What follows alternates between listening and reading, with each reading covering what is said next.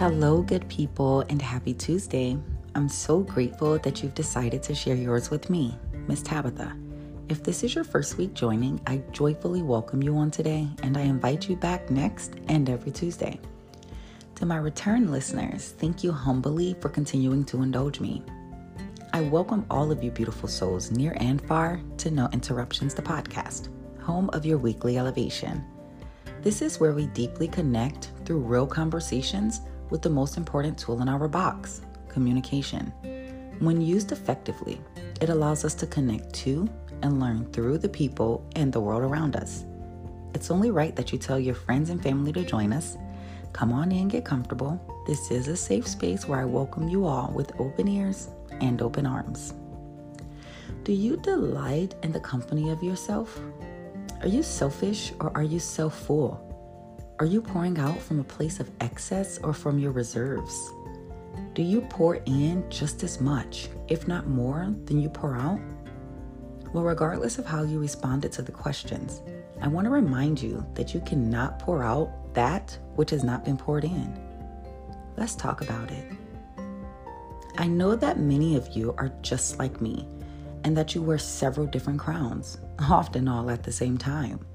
You busy yourself with the responsibilities connected to each crown, all the while depleting yourself of the fuel that is required to keep you going. We believe and we become so engrossed in caring for and serving others that we forget that the us that is serving them deserves also to be served and cared for. Truth is, consistently caring for and humbly serving yourself is actually a life's necessity. After all, you are the example of how you want to be treated. This basic understanding is the energy that is necessary to fuel the service and caring for others. Your self care or lack thereof will always reflect in your service and care towards others. That is why it is imperative that you encrypt positive inputs into your motherboard. Hold this to be true. As we pour out our love, care, talents, time, wisdom, service, and goodness into others, we have to keep in the forefront of our minds that a double portion pour of compassion, confidence, humility, courage, tolerance, and love will be essential to replenish and retain what we've decided to pour out. This measure is to ensure that we keep our cups full and running over.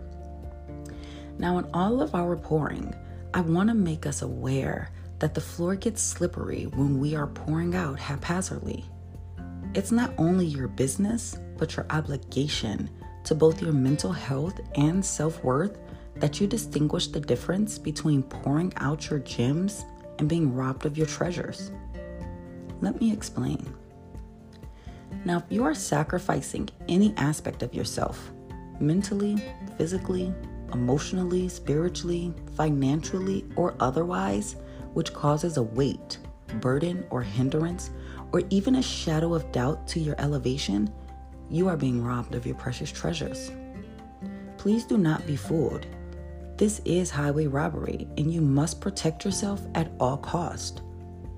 Now, on the flip side, if you are appropriating your energy into fields that attract positivity and you are releasing goodness, which is being reciprocated back to you, not only do you increase your capacity to receive, but you enlarge what it is that you have to give. I'll ask you Have you ever tried to drive a vehicle on empty? Well, I'm sure that didn't carry you the distance. The same theory applies here. You see, pouring is a threefold action ready, pour, replenish. In order to pour, you have to be ready to if you haven't positioned yourself properly, you can't be the facilitator of your treasures. Without proper positioning, you run the risk of being robbed of your treasures. Next, pouring requires that you have something to pour into and something to pour from. One doesn't work without the other. Positive containment usually equates to full pours. Lastly, we must always remember to replenish. Replenishment is the absolute key to unlocking the treasures on the inside which you pour outside of yourself.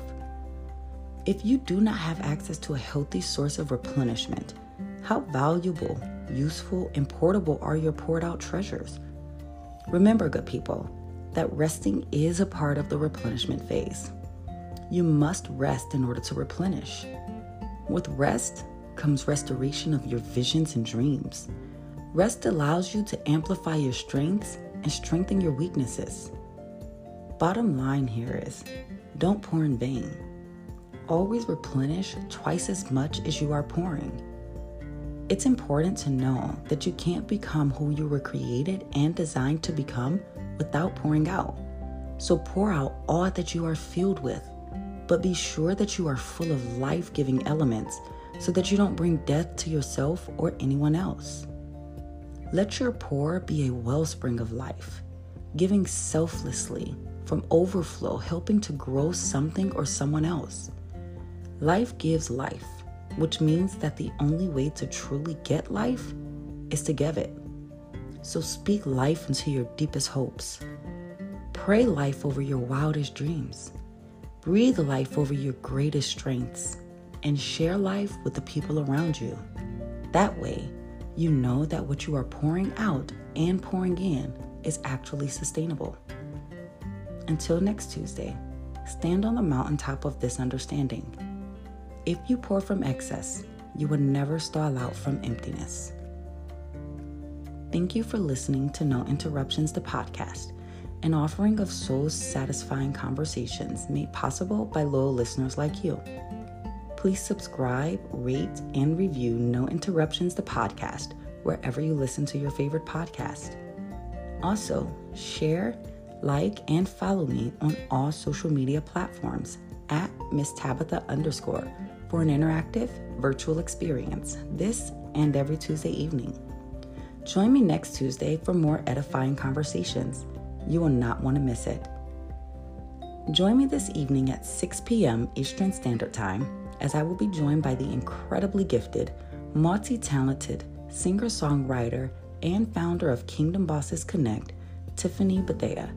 Whether she is in the boardroom or studio, she is certain to meet you and bless you right where you are. Don't miss this opportunity to be uplifted, encouraged, and enlightened.